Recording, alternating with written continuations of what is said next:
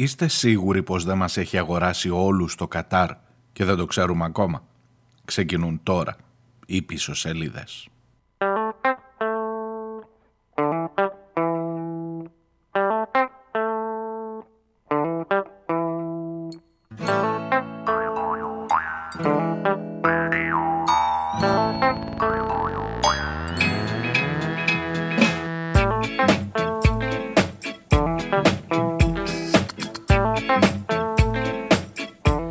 Γεια σας, καλώς ήρθατε. Τρίτη, 20 ο Δεκέμβριος και σήμερα ένα ερώτημα με βασανίζει βλέποντας λίγο τα απόνερα του Μουντιάλ και τα απόνερα της ε, διεθνούς επιρροής ή μάλλον το εύρος της διεθνούς επιρροής που ασκεί πλέον η χώρα του Κατάρ. Περί αυτής ο λόγος στις σημερινές πίσω σελίδες. Δεν έχω ξεχάσει ότι σας έχω υποσχεθεί μια εκπομπή ειδικά για το Μουντιάλ. Σας παρέπεμψα στις ιστορίες για το sports washing ε, του Άρη Χατζηστεφάνου στην, ε, στο Infowar για το πώς φτάσαμε μέχρι εδώ. Αλλά τώρα την ε, επομένη ή την μεθεπομένη αν θέλετε του Μουντιάλ και αφού ο Λιονέλ σήκωσε το κύπελο και αφού ακόμα δεν έχουν καταλαγιάσει οι πανηγυρισμοί στην ε, Αργεντινή αλλά και όπου ζουν Αργεντινοί μετανάστες ίσως είναι μια ώρα καλή, ίσως είναι μια καλή συγκυρία να δεις τι ακριβώς μένει και ποιος είναι πραγματικά ο κερδισμένος αυτού του Μουντιάλ.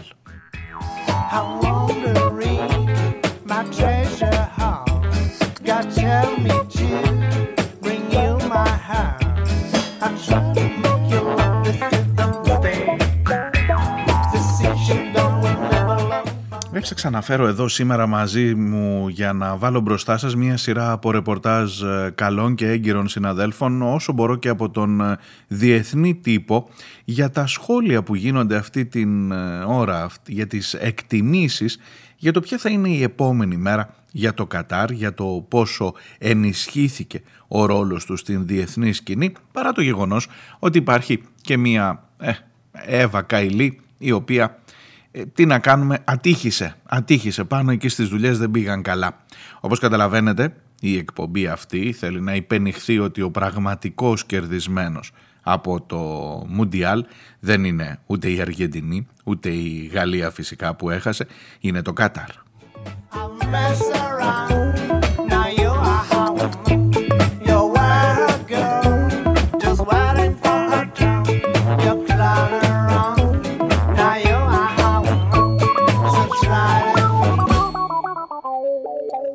Και τα έχει φέρει έτσι ο καλός ε, Θεός ή ο καλός Αλάχ εκεί ο δικός τους και οι συγκυρίες που η Ελλαδίτσα μας, εδώ η χώρα αυτή με την μακραίωνη ιστορία και φυσικά η πρώτη διδάξασα την ε, δημοκρατία είναι για τα καλά μπλεγμένη.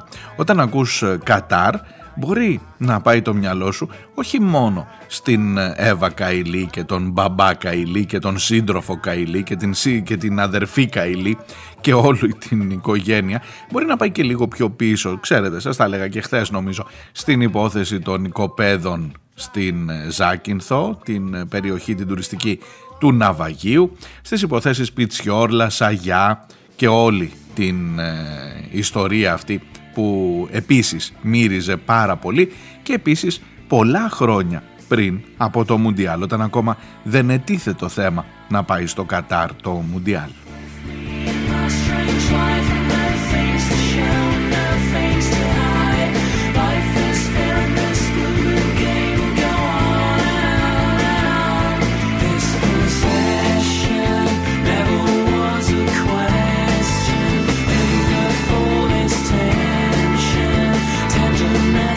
Δεν ξεχνώ φυσικά την ε, επικαιρότητα εδώ την δική μας. Δεν σημαίνει ότι ε, φεύγεις εντελώς. Δεν μπορείς και να φύγεις. Τι να φύγεις, να αφήσεις πίσω το food pass. Μου στέλνετε στα μηνύματά σας ότι για μια οικογένεια με δύο άτομα, για ένα ζευγάρι, είναι πολύ μικρότερο από το 1,7 ευρώ που είπα χθες. Για μας που είμαστε τετραμέλης. Κοιτάξτε να δείτε, ε, ότι είναι κοροϊδία. Δεν νομίζω ότι το συζητά κανείς σοβαρά τουλάχιστον. Ότι η κοροϊδία πιάνει, παιδιά, επίσης να είστε απόλυτα βέβαιοι.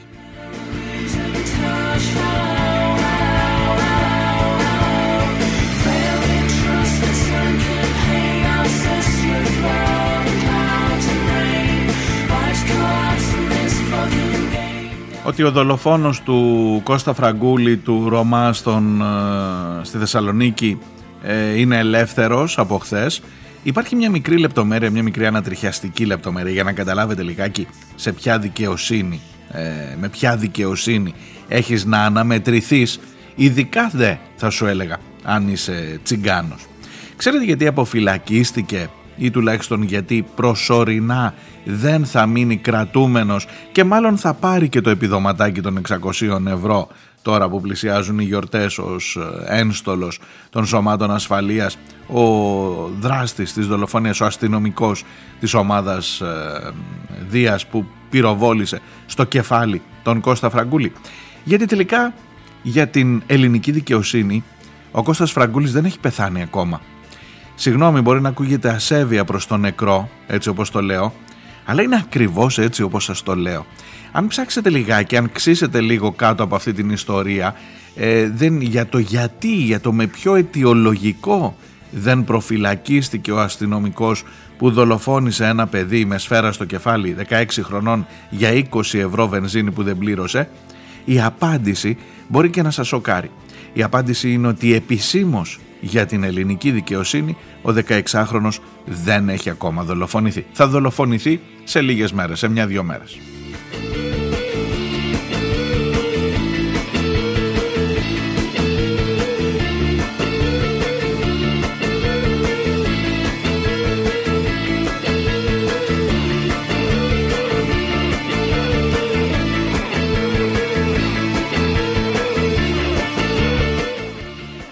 Είμαι ο Μάριος Διονέλης. Ακούτε πίσω σελίδες. Όπως είπαμε 3η και 20 ο Δεκέμβρης πίσω σελίδες.gr και θα εξηγηθώ αμέσως για το τι ακριβώς εννοώ με την μάλλον περίεργη αυτή φράση.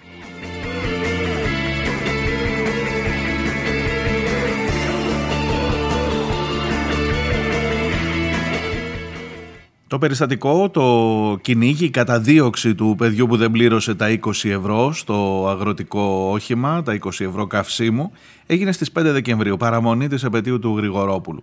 Από τις 5 μέχρι τις 20 που είναι σήμερα, μέχρι τις 19 αν θέλετε χθες, που πάρθηκε η απόφαση για την μη προφυλάκηση του αστυνομικού, πέρασαν από τις 5 μέχρι τις, 10, μέχρι τις 19 είναι 14 μέρες.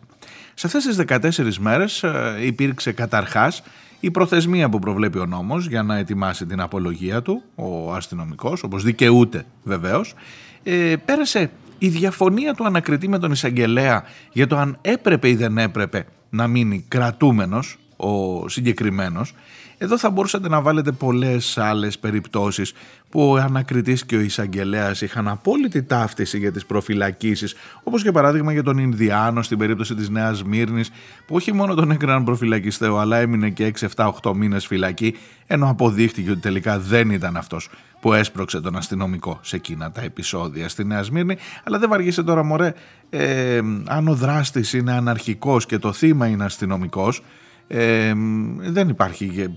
Ο ανακριτής με τον εισαγγελέα συμφωνούν, συμφωνούν πολύ εύκολα. Αν ο δράστης είναι ο αστυνομικός και το θύμα τσιγκάνος, ε, διαφωνούν. Διαφωνούν μεταξύ τους. Δεν τα βρίσκεις εύκολα, ειδικά σε εκείνα τα κλιμάκια τα ανώτερα.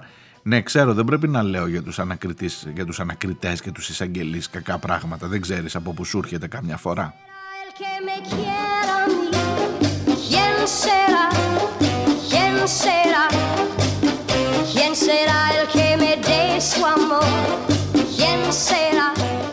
Και αφού ανακριτή με τον εισαγγελέα διαφωνούν, η διαδικασία προβλέπει ότι μετά πηγαίνουμε στο δικαστικό συμβούλιο, όπου συνεδριάζουν τρεις άλλοι δικαστές, ε, ανώτεροι των ε, εισαγγελέων και του ανακριτή που χειρίστηκαν στην πρώτη περίπτωση την ε, ιστορία αυτή και αυτοί οι τρεις θα πρέπει μεταξύ τους να συμφωνήσουν, είναι και τρεις, είναι μονός αριθμός οπότε δεν μπορεί να έχεις ισοβαθμία, ένα-ένα όπως ήταν πριν, κάποιος πρέπει να κερδίσει έστω και στα πέναλτι όπως η Αργεντινή, τη Γαλλία.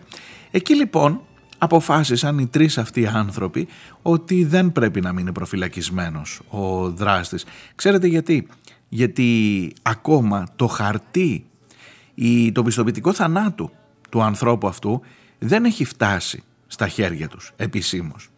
Το ακούσατε; Γιατί δεν έμεινε προφυλακισμένος, γιατί ακόμα το παιδί αυτό δεν έχει πεθάνει επισήμως. Αφού δεν έφτασε το χαρτί και αφού δεν βρέθηκε ένας κερατάς να το βάλει σε ένα φάξ και να το στείλει στους τρεις δικαστικούς που αποτελούν το δικαστικό συμβούλιο, και αφού ενώ ξέρουμε όλοι το κυδέψαμε το παιδί, και αφού έγιναν ό,τι, όσα έγιναν ε, με όλες τις υπόνοιες ότι μπορεί να κρατήθηκε και ο θάνατός του μυστικός για να περάσει επέτειος και να μην έχουμε πάρα πολύ μεγάλες αντιδράσεις. Εν πάση περιπτώσει το κυδέψαμε το παιδί το κυδέψανε το παιδί. Ε, οι δικαστές δεν έχουν ακόμα ενημερωθεί. Δεν έχει φτάσει επισήμως το χαρτί. Και άρα δεν είναι τελεσθήσα η πράξη της ανθρωποκτονίας ε, με ενδεχόμενο δόλο διότι δεν υπάρχει ακόμα ανθρωποκτονία. Ακόμα για τους δικαστές το παιδί ζει. Όταν με το καλό θα καθαρογραφεί το πιστοποιητικό θανάτου, θα καθαρογραφούν οι εκθέσεις κλπ. και θα πάνε σε γνώση των ε, δικαστών, τότε μπορεί να ξανασυνεδριάσουν και τότε ναι, μπορεί αφού θα είναι τελεσμένη πια η πράξη της ανθρωποκτονίας με ενδεχόμενο δόλο, τότε ναι, μπορεί να αποφασίσουν ότι πρέπει να μείνει προφυλακισμένος ο αστυνομικός. Μέχρι τότε το μόνο που είναι βέβαιο είναι ότι θα πάρει το επίδομα των 600 ευρώ.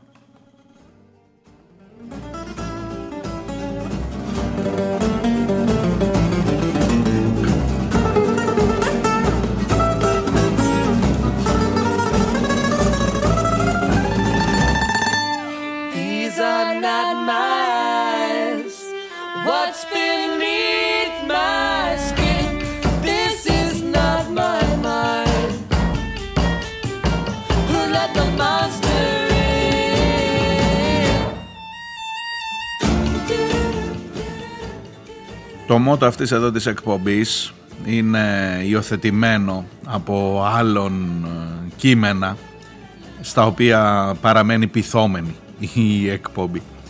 Ότι η δικαιοσύνη είναι ένα φίδι που σέρνεται μέσα στις δικαστικές αίθουσες και στα γραφεία των δικαστών και των εισαγγελέων και δαγκώνει μόνο όσους είναι εξυπόλυτοι. Και οι αστυνομικοί δεν είναι εξυπόλυτοι. Παπούτσια τουλάχιστον έχουν αυτά τα μποτάκια που κλωτσάνε καμιά φορά.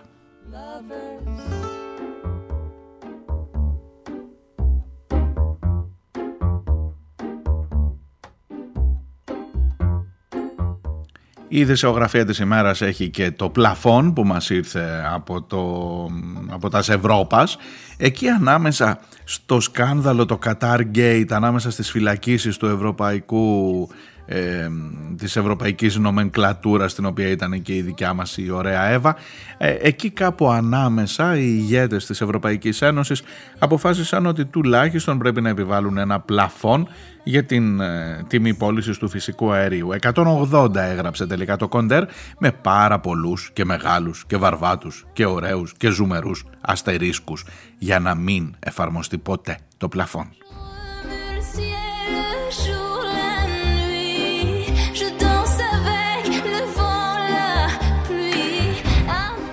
180 ευρώ η μεγαβατόρα του ε, ε, φυσικού αερίου αλλά προσέξτε μόνο εφόσον είναι πάνω, έχει μια σχέση, ε, μια διαφορά στην τιμή κατά 35 ευρώ μόνο εφόσον καταγράψει καταρχάς τρεις μέρες συνεχόμενα 180 ευρώ τιμή και πάντα θα πρέπει να έχει απόσταση 35 ευρώ από το LNG, το αμερικάνικο ντε που μας το πουλάνε οι φίλοι μας οι καλοί και οπουδήποτε, από οπουδήποτε άλλο. Διότι τα κέρδη πρέπει να μαραμείνουν κέρδη. Μπορούν να συζητήσουν, μπορούν να συζητήσουν οι ηγέτες μας για το πώς θα κρατηθεί η επάρκεια στην Ευρώπη. Εκείνο που δεν συζητάς ποτέ είναι το αν θα είναι φτηνό πραγματικά για τους πολίτες. Αλλά ποιος τους νοιάζεται τους πολίτες.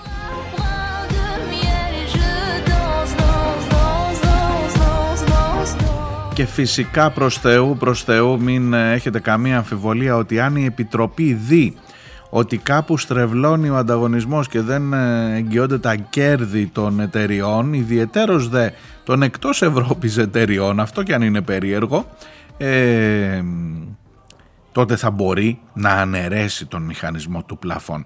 Είναι βέβαιο ότι το πλαφόν που ψηφίσαμε χθες, θα ακούσετε σήμερα ενδεχομένως τον Μητσοτάκη και την κυβέρνηση να πανηγυρίζει. Είχαμε προτείνει εμείς το πλαφόν. Αν δεν το προτείναμε εμείς, ο Μητσοτάκης δηλαδή, δεν θα είχε υπάρξει πλαφόν. Δηλαδή Μπορεί να μην γύριζε και ο κόσμος αν δεν το είχε προτείνει ο Κυριάκος Μητσοτάκης.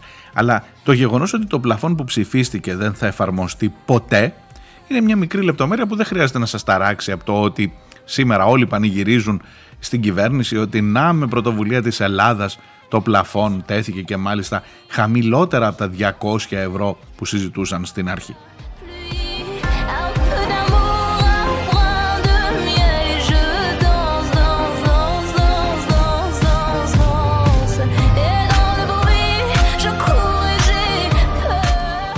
Η Ρωσία από την πλευρά της φωνάζει γιατί προφανώς για το δικό της φυσικό αέριο τίθεται κυρίως κατά κύριο λόγο το πλαφόν και μεταξύ της Ρωσίας και της Δύσης, της άλλης, της σωστής πλευράς της ιστορίας η Ευρώπη έχει διαλέξει να είναι με την άλλη πλευρά. Ε, με τα, να έχει διαλέξει πιανού τα κέρδη θα είναι ανεπηρέαστα. Αυτή είναι η ουσία της συζήτησης αυτής. Μια μικρή λεπτομεριούλα, γιατί σας θυμίζω ότι ξεκίνησα με εισαγωγή για το Κατάρ και για το Μουντιάλ, είναι ότι μήπως κανένας από εσάς, όποιος θυμάται να σηκώσει χέρι, ε, ξέρει πού έγινε το προηγούμενο Μουντιάλ από το Κατάρ;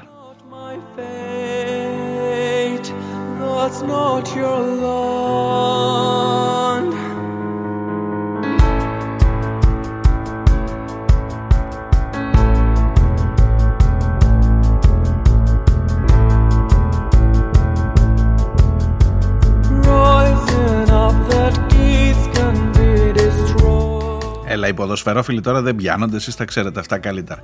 Ναι, στη Μόσχα, πουλάκια μου, στη Ρωσία έγινε το 18.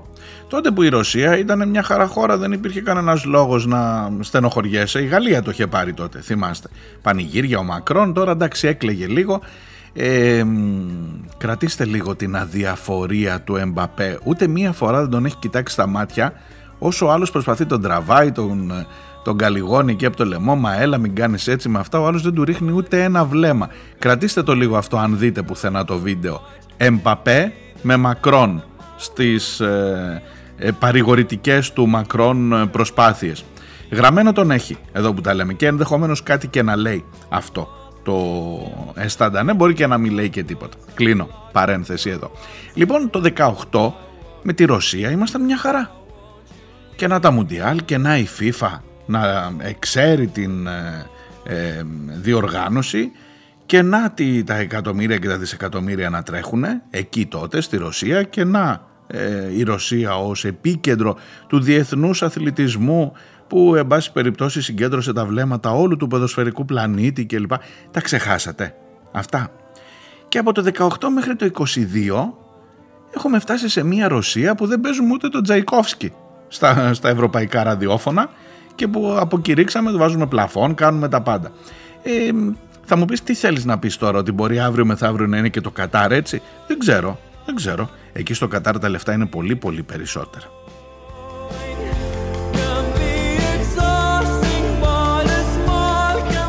Θα ήθελα όμως να σου πω ότι μπορεί να περάσει από το μυαλό σου έτσι λιγάκι ενοχλητικά η σκέψη ότι ρε παιδί μου η Παγκόσμια Ομοσπονδία Ποδοσφαίρου μία διακριτική σχέση με τα καθεστώτα που είναι λίγο στα όρια και αν είναι να πεις για τη Ρωσία και τον Πούτιν κάτσε να δεις τι έχω να σου πω για το Κατάρ τι ακριβώς γίνεται εκεί ε, την έχει Μάλλον δεν την ενοχλεί και πολύ. Ο, ο Πούτιν έγινε ξαφνικά σφαγέας της Ουκρανίας. Ο Πούτιν δεν ήταν κακός στον ψυχρό πόλεμο.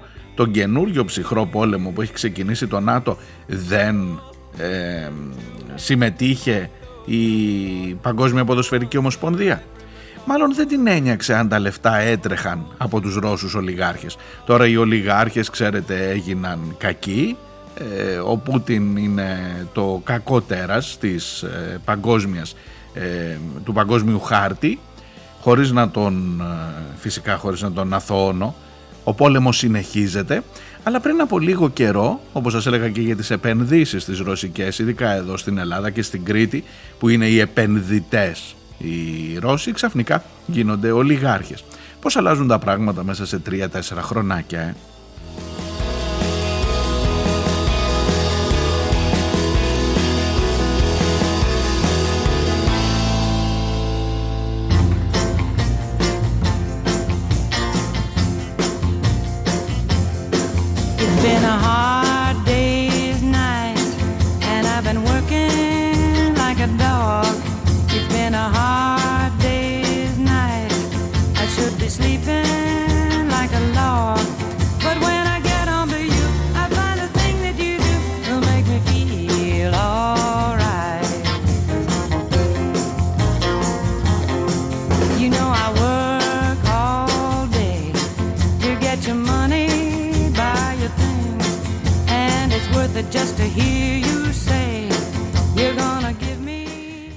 Ειρήνη Αναστασοπούλου στο Spiegel, η Ελληνίδα δημοσιογράφος, στο Spiegel της Γερμανίας καταγράφει τις δηλώσεις των Γερμανών αξιωματούχων σε σχέση με το σκάνδαλο, το Qatar Gate που έχει ξεσπάσει στην ε, Ευρωπαϊκή Ένωση και σε σχέση ταυτόχρονα με τις επενδύσεις, με τις business που κάνει και η Ευρώπη με το Κατάρ. Το Κατάρ στη σφαίρα επιρροής φυσικά της, ε, των Ηνωμένων Πολιτειών είναι ο μεγαλύτερος παραγωγός φυσικού αερίου αυτή τη στιγμή. Είναι ενδεχομένως μεταξύ την, ε, των, ε, των, των πηγών, όχι ενδεχομένως, είναι μεταξύ των πηγών με τις οποίες ε, ευελπιστούμε να αντικαταστήσουμε το φυσικό αέριο από την προηγούμενη διοργανώτρια χώρα του Μουντιάλ, από την ε, Ρωσία. Λέει λοιπόν στην ε, Ειρήνη Αναστασοπούλου, στις, η οποία καταγράφει μάλλον όχι στην ίδια, αλλά καταγράφει τις δηλώσεις του Υπουργού Οικονομικών για παράδειγμα, του Ρόμπερτ Χάμπεκ από το κόμμα των Πρασίνων, ο οποίος λέει ότι κοιτάξτε να δείτε, η φερόμενη δωροδοκία πολιτικών της Ευρωπαϊκής Ένωσης και το θέμα των αγορών φυσικού αερίου από το Κατάρ προφανώς είναι δύο διακριτά πράγματα. Η διαφθορά είναι ποινικό αδίκημα και το εμπόριο με άλλες χώρες πρέπει πάντα να σταθμίζεται έναντι των ηθικών συνεπειών. Παράλληλα όμως, πρέπει να εξασφαλιστεί και η τροφοδότηση. Να στο κάνω πιο λιανά. Και στη συγκεκριμένη περίπτωση η Γερμανία έχει συμφέρον να αντισταθμίσει την απώλεια φυσικού αερίου και νομίζω ότι αυτό είναι διακριτό. Να στο κάνω πιο λιανά τώρα. Ρε παιδί μου, αυτοί ήρθαν εδώ να μας δωροδοκίσουν. Είναι και λίγο μπουνταλάδες τώρα εκεί με τις κελεμπίες και με τα αυτά. Δεν ξέρουν ακόμα τα κόλπα. Ε, Όμως μην τους κακολογείτε που πήγαν να μας δωροδοκίσουν για το θέμα της βίζας για τις χώρες εκτός Σέγγεν, για το θέμα της ε, επιρροής γενικά στο Ευρωπαϊκό Κοινοβούλιο, για το θέμα της καταγραφής ευνοϊκότερων ε, συνθήκων ευνοϊκότερων εκθέσεων για τα εργασιακά δικαιώματα. Θα σας πω μετά τι σημαίνει εργασιακά δικαιώματα στο Κατάρ. Είναι όλα γραμμένα και δημοσιευμένα. Αλλά κοιτάξτε να δεις, κοίταξε να δεις, εμείς εδώ στην Ευρώπη και στη Γερμανία, λέει ο κύριος Χάμπεκ, ο οποίος προέρχεται και από τους πράσινους υποτίθεται έτσι, όχι από τίποτα φιλελεύθερους κλπ. Όχι της Μέρκελ το κόμμα. Ε, ναι, μια φορά μπορεί η πράσινη να είναι χειρότερη, το ξέρω. Ε, έχουμε, να, έχουμε να γεμίσουμε και τις αποθήκες με, με LSD. Ε, όχι, με τι. Συγγνώμη.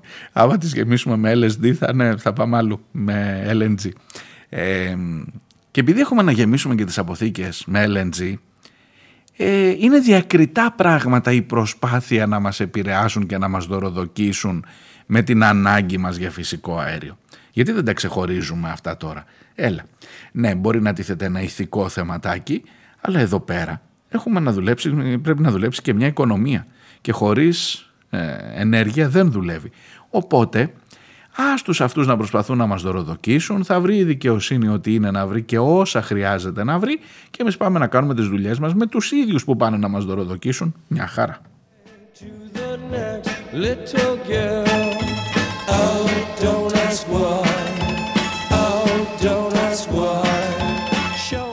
Άκου LSD. Αυτό μπορείτε να το καταγράψετε ως ένα από τα Σαρδάμ του 2022 στις πίσω σελίδες.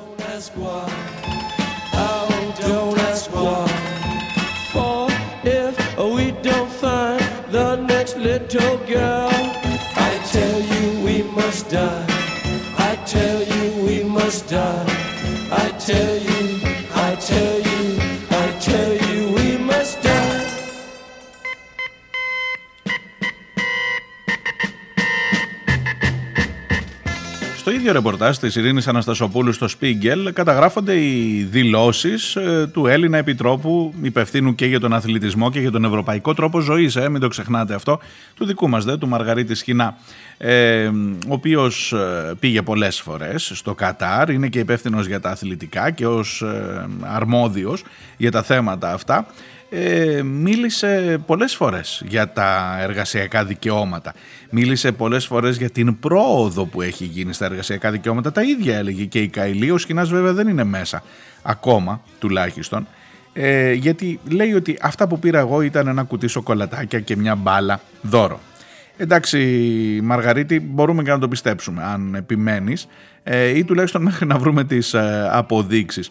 Και μάλιστα τελειώνει το ρεπορτάζ αυτό της Ειρήνης Αναστασοπούλου ε, με την φράση ότι τις ε, ίδιες επαφές είχε κάνει και η πρόεδρος του Ευρωπαϊκού Κοινοβουλίου με το Κατάρ και ότι δεν ήταν καινοφανείς οι θέσεις αυτές. Εξάλλου και η υπεράσπιση της Καϊλή τα ίδια ακριβώς λέει.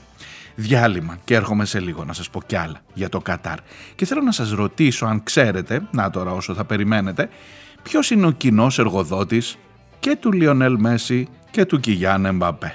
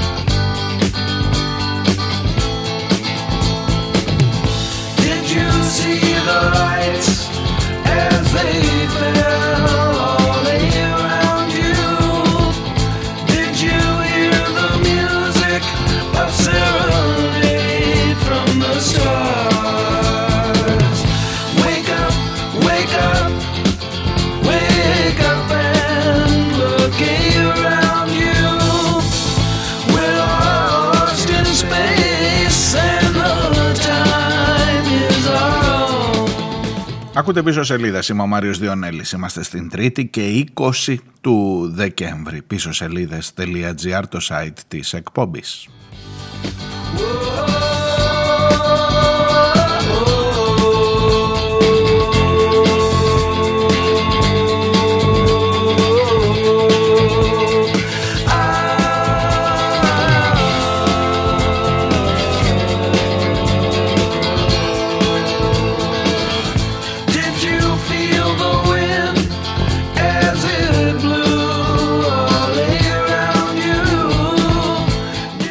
Το φαινόμενο Κατάρ στην ε, παγκόσμια ποδοσφαιρική, αθλητική, πολιτική, διπλωματική σκηνή ε, και σκανδαλοθυρική μετά τις υποθέσεις. Καϊλή και τον ε, Πέριξ αυτής είναι το ζητούμενο, είναι το αντικείμενο της σημερινής εκπομπής. Ο μεγάλος ε, ποδοσφαιριστής, ο ποδοσφαιριστής που έδωσε το σύνθημα για, την, ε, ε, για τον μποϊκοτάζ του συγκεκριμένου Μουντιάλ, ο άνθρωπος που είπε ότι δεν θα παρακολουθήσει ούτε ένα δευτερόλεπτο αυτού του Μουντιάλ, δεν ξέρω αν το έκανε πράξη. Πάντως σε κάποιον κόσμο, σε πολλούς από μας πέρασε το μήνυμα αυτό. Και έλεγα και χθες, σιγά επειδή άκουσε τα λόγια του Ερικ Καντονά και δεν άνοιξε στην τηλεόραση, ε, έκανε στα μούτρα κρέας του Εμμύρη εκεί, του Σεήχη στο Κατάρ. Ωστόσο, έγιναν γνωστά όσα συμβαίνουν στο Κατάρ με τα λόγια του Ερικ Καντονά αλλά και με τις ε, εκθέσεις της Διεθνούς Αμνηστίας των οργανισμών για την ε, διεθνή εργασία τουλάχιστον όσων δεν ήταν με τις καλές προθέσεις του Μαργαρίτη Σχοινά και της Εύας Καηλή.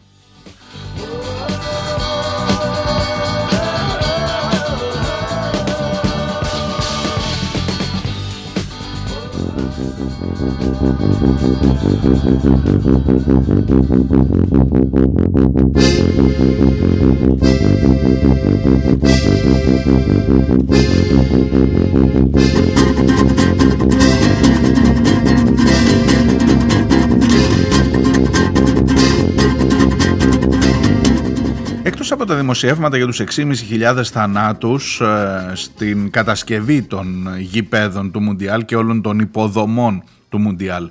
Στο Κατάρ, οι Times του Λονδίνου είχαν ένα δημοσίευμα για την εταιρεία China Railway Construction Corporation, CRCC είναι τα αρχικά της, είναι η εταιρεία που έφτιαξε το μεγαλύτερο στάδιο, το στάδιο Λουσάλ, εκεί που έγινε ο Λουσαήλ, συγγνώμη, εκεί που έγινε ο τελικός στην ε, Ντόχα, χωρητικότητας 80.000 θέσεων. Εκτός από την ε, κατασκευή αυτού του σταδίου, η εταιρεία αυτή, η China Railway Construction, έχει και κάποιες άλλες δουλίτσες στο ενεργητικό της.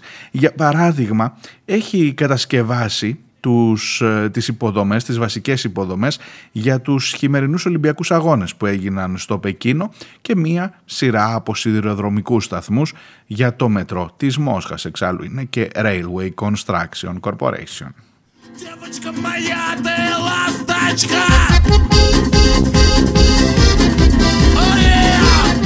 Υπάρχει όμως και άλλη μια δουλίτσα που έχει αναλάβει η συγκεκριμένη εταιρεία. Έχει φτιάξει και μια απάνθρωπη φυλακή, ένα τεράστιο στρατόπεδο συγκέντρωσης όπως καταγγέλλεται στην Σιντζιάνγκ της Κίνας, εκεί που οι Κινέζοι φυλακίζουν και βασανίζουν τους Ουιγούρους στην ε, φυλή με την ε, οποία η κινέζικη, το κινέζικο καθεστώς, ε, για να το πω λίγο κόμψα, δεν τα πάει και πολύ καλά.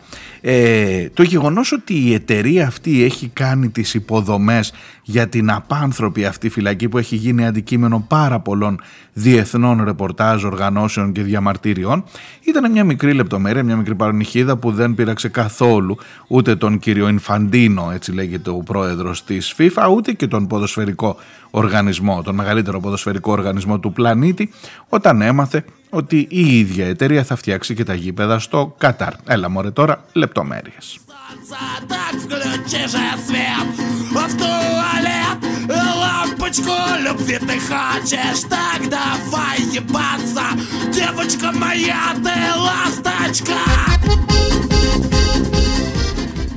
Από τα 6.500 θύματα που έχει καταγγείλει και η Διεθνής Αμνηστία και δημοσιεύματα σε όλο τον κόσμο για την ε, κατασκευή των γηπέδων του Κατάρ, τουλάχιστον οι 2.823, γιατί είναι συγκεχημένες οι πληροφορίες, οι 6.500 δεν έχουν όνομα και επώνυμο στο Κατάρ. Οι 2.823 από αυτούς έχουν και η οικογένεια, μπορεί να είναι μόνο τόσοι, κανένας δεν θα το μάθει ποτέ. Θα σας πω μετά λίγο για τη δημογραφική σύνθεση του Κατάρ, για το τι σημαίνει, τι εστί ακριβώς Κατάρ. Ίσως έπρεπε να τα έχω βάλει από την αρχή για να έχετε μια εικόνα για την ε, χώρα. Πάντως αυτών των 2.823 οι οικογένειες ετοιμάζονται να ζητήσουν από το Κατάρ υπέρογγες αποζημιώσεις για την απώλεια των δικών τους ανθρώπων. Βάλτε το και αυτό στην ε, άκρη. Αυτά είναι συνεχή δημοσιεύματα, ειδικά από τα αγγλικά μέσα ενημέρωσης.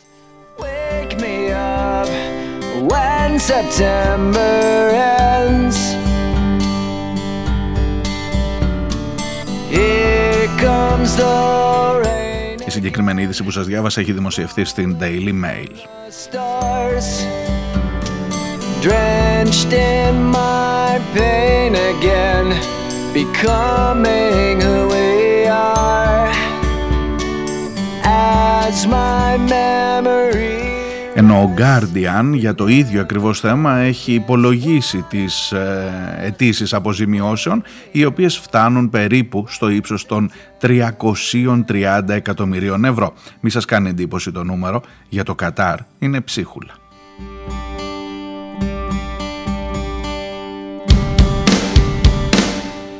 Κυρίως δεν είναι το χρήμα, κυρίως είναι η δόξα και η φήμη διότι αν αναγκαστούν να δώσουν αποζημιώσεις προφανώς θα έχουν πάρει σάρκα και οστά οι καταγγελίες οι συγκεκριμένες διότι το Κατάρ επισήμως αποδίδει μόνο τρεις θανάτους ούτε 2.823 που σας έλεγα ότι γράφει η Daily Mail ούτε τους 6.500 που έχει καταγγείλει η Διεθνής Αμνηστία. Το Κατάρ παραδέχεται τρεις.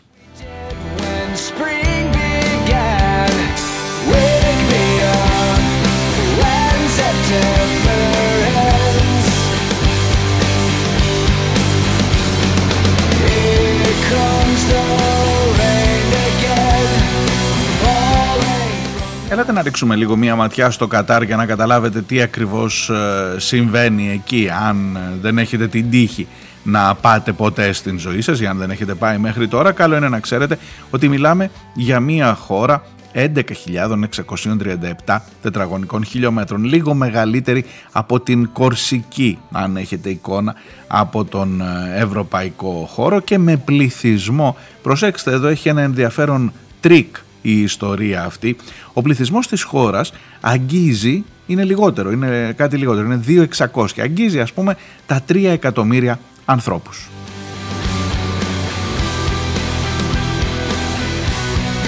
Προσέξτε, προσέξτε όμως, από τους 3 εκατομμύρια κατοίκους, ας το κάνουμε 3 εκατομμύρια για να είμαστε στρογγυλά, οι 300.000 είναι πολίτες του Κατάρ. Είναι άλλο οι κάτοικοι και άλλο οι πολίτες. Οι Καταριανοί στο Κατάρ είναι όλοι και όλοι 300.000 άνθρωποι. Ε, το Κατάρ έχει μοναρχία φυσικά, διοικείται από μια οικογένεια από το 70 τόσο, από το 71 και μετά που πήρε την ανεξαρτησία του από το Ηνωμένο Βασίλειο. Ακόμα τότε δεν είχαν ανακαλυφθεί τα πετρέλαια και το φυσικό αέριο. Είναι μια οικογένεια που πηγαίνει από διάδοχο σε διάδοχο και αυτοί οι 300.000 υπήκοοι των, ε, οι πολίτες του Κατάρ είναι αυτοί που έχουν και τα περισσότερα δικαιώματα. Τι είναι όλοι οι υπόλοιποι μέχρι τα 3 εκατομμύρια; Είναι εργάτες από το Πακιστάν, από το Μπαγκλαντές, από την Ινδία, από τις χώρες της ε, Μέσης ε, Ανατολής, από τις χώρες της Αφρικής σε μεγάλο βαθμό, οι οποίοι βρίσκονται εκεί για δουλειά. Αμείβονται με ελάχιστα χρήματα, δεν έχουν κανένα εργασιακό δικαίωμα όπως τουλάχιστον τα έχετε στην στην αντίληψή σας εσείς στον ε, ευρωπαϊκό στη σωστή πλευρά του κόσμου και βεβαίως δουλεύουν ως σκλάβοι.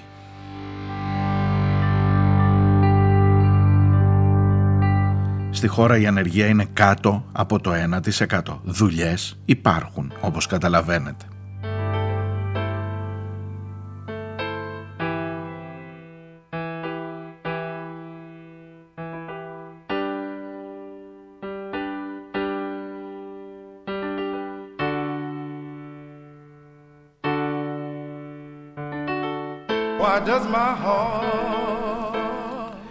Εννοείται ότι στο Κατάρ υπάρχουν δύο, όχι μία, σε αυτή τη μικρή έκταση, σε αυτή τη μικρή χώρα ε, των 300.000 γηγενών ας τους πούμε έτσι και των υπολείπων μεταναστών μέχρι τα 3 εκατομμύρια. Μικρότερο από την Αθήνα δηλαδή. Μικρότερο από την Αττική σε πληθυσμό όλοι μαζί αυτοί για να καταλάβετε. Ε, τα μεροκάματα των εργατών ιδιαίτερως δε των ξένων εργατών είναι από 1,5 μέχρι 3,7 δολάρια την ώρα και αυτοί που δουλεύουν στα γήπεδα και αυτοί που, που δούλεψαν για τα γήπεδα αλλά και αυτοί που δουλεύουν, οι εργάτες και μετανάστες που δουλεύουν στις αμερικανικές βάσεις στο Κατάρ όπου έχουμε και συγκεκριμένα στοιχεία για το πόσο ακριβώς πληρώνονται.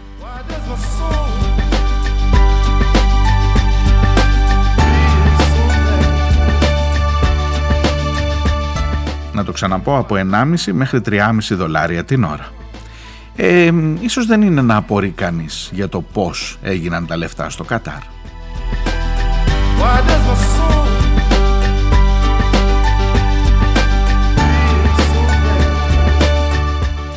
Είχε χθες η ε, Λιμπερασιόν ένα γράφημα για το πόσο έκαναν τα εισιτήρια του τελικού στο Μουντιάλ του Κατάρ.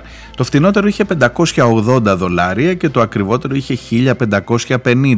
Η έκρηξη σε ό,τι αφορά τις τιμές για τον τελικό τουλάχιστον που είναι μάλλον το κορυφαίο αθλητικό γεγονός όλου του πλανήτη ε, η έκρηξη στην αύξηση είναι της τάξης του 350% σε σχέση με το πότε ε, άρχισαν να υπολογίζουν τα νούμερα αυτά, την τιμή των εισιτήριων. Για παράδειγμα, το 1998 στο Μουντιάλ του Παρισιού το ακριβότερο εισιτήριο έκανε 350 ε, δολάρια, πάντα σε δολάρια μετράμε.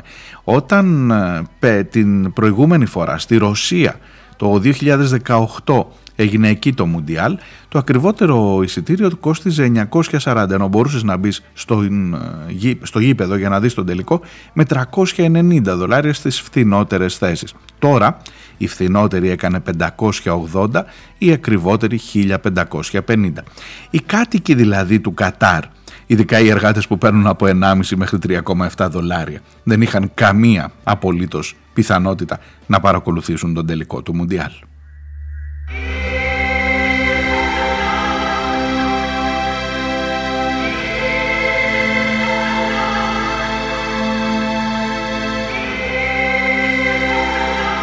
Και το sports washing συνεχίζεται. Το Κατάρ έχει βάλει ήδη υποψηφιότητα για τους Ολυμπιακούς Αγώνες του 2036. Μπορεί να ακούγεται λίγο μακριά, αλλά γίνονται οι δουλειές σωστά από τώρα. Το lobbying έχει ξεκινήσει. Η Εύα Καηλή φρόντισε για τις ε, βαλίτσες στο σπίτι κάτω από το στρώμα του παιδιού. Υπάρχουν δημοσιεύματα από χθες που λένε και για κάτι εξωχώριες εταιρείες και για, για κάτι 20 και 8 και 10 εκατομμύρια. Δεν επιβεβαιώνονται. Ο δικηγόρος της λέει ότι όλα αυτά είναι ψέματα και θα αποδειχτούν οι συκοφάντες και καμία πρόθεση δεν έχω να εγγραφώ σε αυτή την ε, χωρία της ε, δημοσιογραφίας. Αλλά ξέρετε, τα νούμερα όσο περνάνε ε, καμιά φορά μπορεί να δίνουν και μια εικόνα. Ας μην πάμε στα αμφισβητούμενα, ας πάμε σε αυτά που είναι επισήμως κατατεθειμένα στους προϋπολογισμούς της γαλλικής ομάδας της Paris Saint-Germain.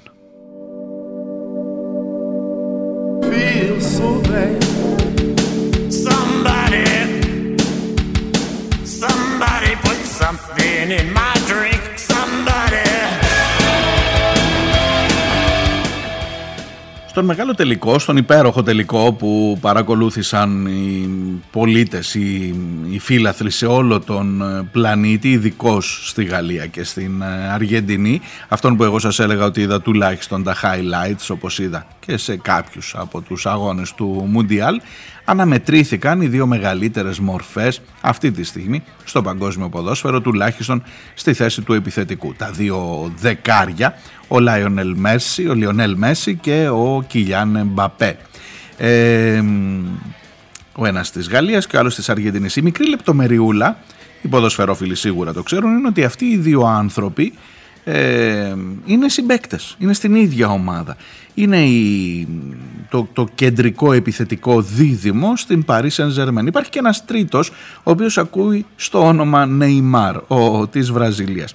Τώρα θα μου πεις πώς γίνεται τόσο, το, το, τρία τόσο μεγάλα αστέρια του παγκόσμιου ποδοσφαίρου να παλεύουν ποιος θα πρωτοβάλει τον γκολ. Κάποιος πρέπει να κάνει και τις πάσες παιδιά. Γι' αυτό η Paris Saint-Germain παρά τα λεφτά, παρά τα δισεκατομμύρια που έχουν δοθεί για την αγορά παικτών το τελευταίο διάστημα δεν. Τουλάχιστον στο Champions League γιατί αυτός ήταν ο στόχος το πρωτάθλημα της Γαλλίας το, το έπαιρνε για αρκετά χρόνια. Την τελευταία χρονιά το έχασε. ε, παρόλο που έχει και τους τρεις αυτούς στις ε, τάξεις της ωστόσο στο Champions League τα πράγματα δεν πήγαν καλά θα μου πεις τι σε νοιάζει εσένα τώρα για την Paris Saint-Germain; Πα, ίσως, ίσως να έχει μια σημασία ποιος είναι ο ιδιοκτήτης ο εργοδότης δε και του Μέση και του Εμπαπέ και του Νεϊμάρ του αστεριού της ε, Βραζιλίας. Για μάντεψε.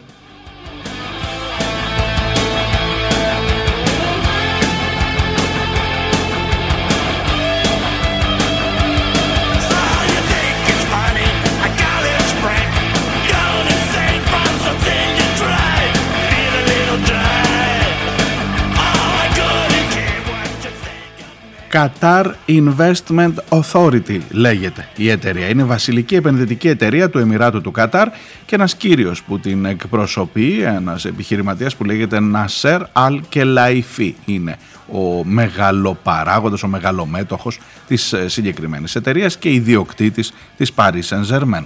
1,5 δισεκατομμύρια, 1,5 δισεκατομμύριο έχει χαλάσει την τελευταία δεκαετία για να αγοράσει παίκτες και να φέρει την Paris Saint-Germain, η οποία ήταν μια μέτρια ομάδα μάλλον στην ε, Γαλλία, στα ε, υψηλότερα σαλόνια. Το Champions League δεν το κατάφερε να το πάρει.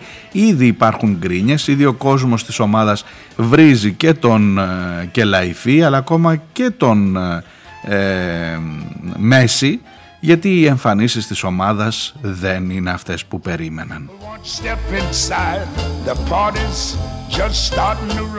είναι ακριβώς όπως και στην, στο χρηματισμό της Ευρωπαϊκής Ένωσης. Δεν γίνονται όλα με τα λεφτά.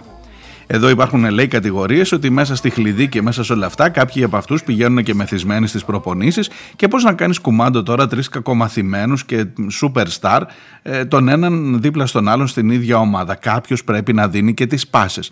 Και το μοντέλο που λέει ότι με τα λεφτά μας θα αγοράσουμε θα κάνουμε ένα διαπλανητικό, μια, μια μεικτή κόσμο να είναι ένας ε, σύλλογος ποδοσφαιρικός, τελικά δεν βγαίνει.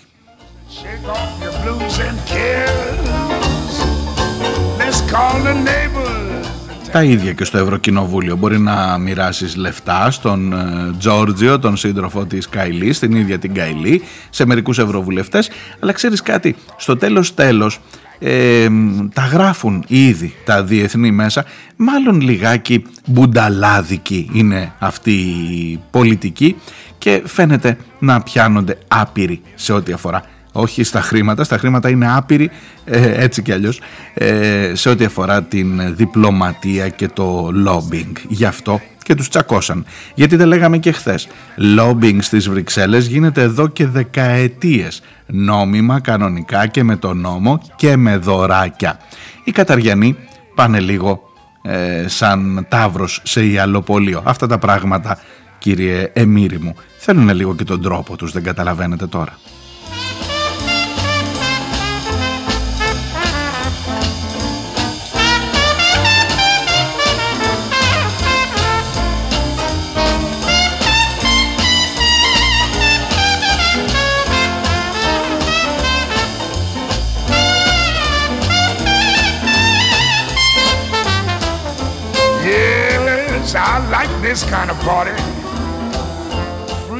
Ξαναγυρνώ στο Σπίγκελ και στο ρεπορτάζ της Ειρήνης Αναστασοπούλου. Τα τελευταία χρόνια οι δημόσιες σχέσεις ήταν ακόμα σε εμβριακή κατάσταση, λέει στο γερμανικό ραδιόφωνο ο Γκίντο Στάινμπερκ, Δήμων από το Ίδρυμα Επιστήμη και Πολιτική. Οι εταιρείες δημοσίων σχέσεων προσλήφθηκαν καθυστερημένα στο Κατάρ, εννοεί. Εάν η ηγεσία ή οι διπλωμάτες του πιστεύουν πραγματικά ότι θα μπορούσαν να εξαγοράσουν επιρροή στην Ευρώπη με χρηματικά δώρα, αυτό είναι μια ένδειξη μεγάλης πολιτικής βλακείας, λέει ο Στάινμπερκ. Ίσως απλώς να μην ξέρουν πώς λειτουργεί η πολιτική επιρροή στις ε, Βρυξέλλες. Και εκεί και στην Ευρώπη, εκεί μετά το αρχικό σοκ απλώνεται ένα κλίμα δυσπιστίας.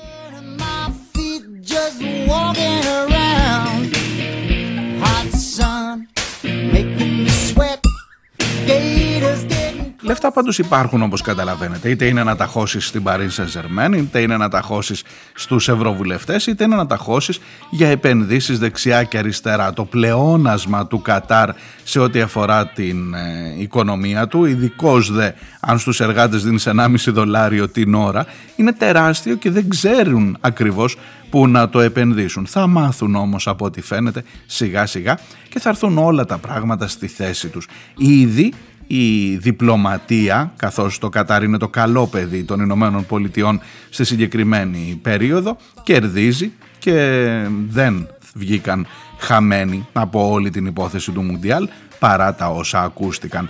Βάλτε ως κερασάκι στην τούρτα και εκείνη τη χλαμίδα το μανδύα τον βασιλικό που χόρεψαν ε, που φόρεσαν πάνω από τον Μέση την ώρα που έπαιρνε το γήπεδο. Κάποιοι το χαρακτήρισαν και τεράστια ξεφτύλα για τον μεγαλύτερο παίκτη παγκοσμίως, αλλά που το φόρεσε, τον φόρεσε τον Μανδύα, αν μπορούσε ας έκανε κι αλλιώς. Από πίσω είναι το αφεντικό.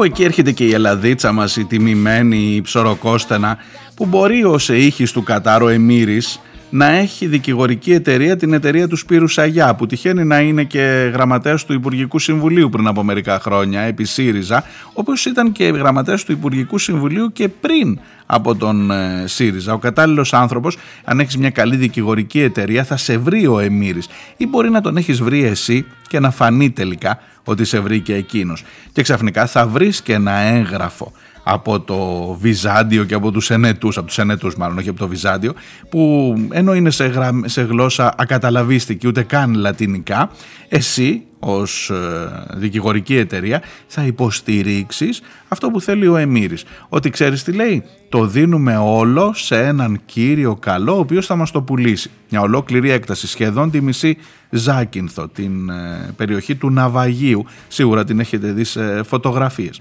Ε, δεν πήγε καλά αυτό. Ο Σαγιάς και ο Πιτσιόρλας που χειρίστηκαν την υπόθεση ήταν παρακολουθούμενοι και καλώς ήταν παρακολουθούμενοι επί ΣΥΡΙΖΑ. Αλλά βλέπετε τι ωραία που έρχονται και δένουν όλα γλυκά μέσα στην ε, ροή και στον αστερισμό των επενδύσεων.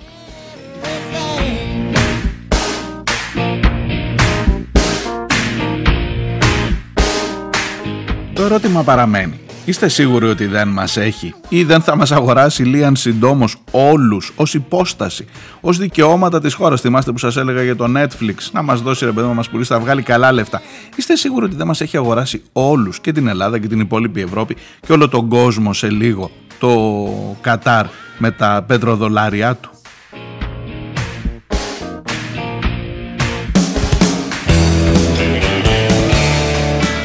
Κρατήστε και ένα ωραίο ντεσουδάκι από το Μουντιάλ για να κλείσω με αυτό. Υπήρξε ένας αγώνας στο Μουντιάλ, το Ηνωμένες Πολιτείες Ιράν. Δεν έχει σημασία το σκορ. Εκείνο που έχει σημασία είναι ότι στο ημίχρονό του, θυμάστε κάτι ε, παλιά, με κάποιες παλιές δοξασίες που έλεγαν ότι στα μεγάλα αθλητικά γεγονότα, ιδιαίτερος δε στους Ολυμπιακούς Αγώνες, σταματούν οι πόλεμοι. Ο αθλητισμός ενώνει τις, τους λαούς, ο αθλητισμός είναι ένα γεφύρωμα μεταξύ των διεθνών διαφορών, ανταγωνισμών κλπ.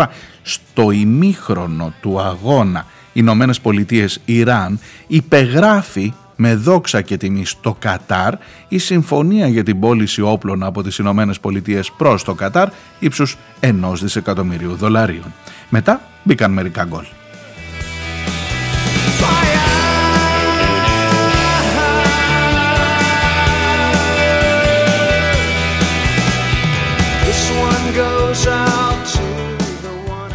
Αυτά μέχρι εδώ σας χαιρετώ. Ε, ίσως ε, να είναι μια καλή αφορμή να προβληματιστούμε όλα αυτά και σίγουρα υπάρχει πάρα πολύ υλικό ακόμα για το τι ακριβώς εστί Κατάρ. Το επόμενο Μουντιάλ το 2026 θα γίνει στις Ηνωμένες Πολιτείες, στον Καναδά και στο Μεξικό. Ετοιμαστείτε. Για χαρά.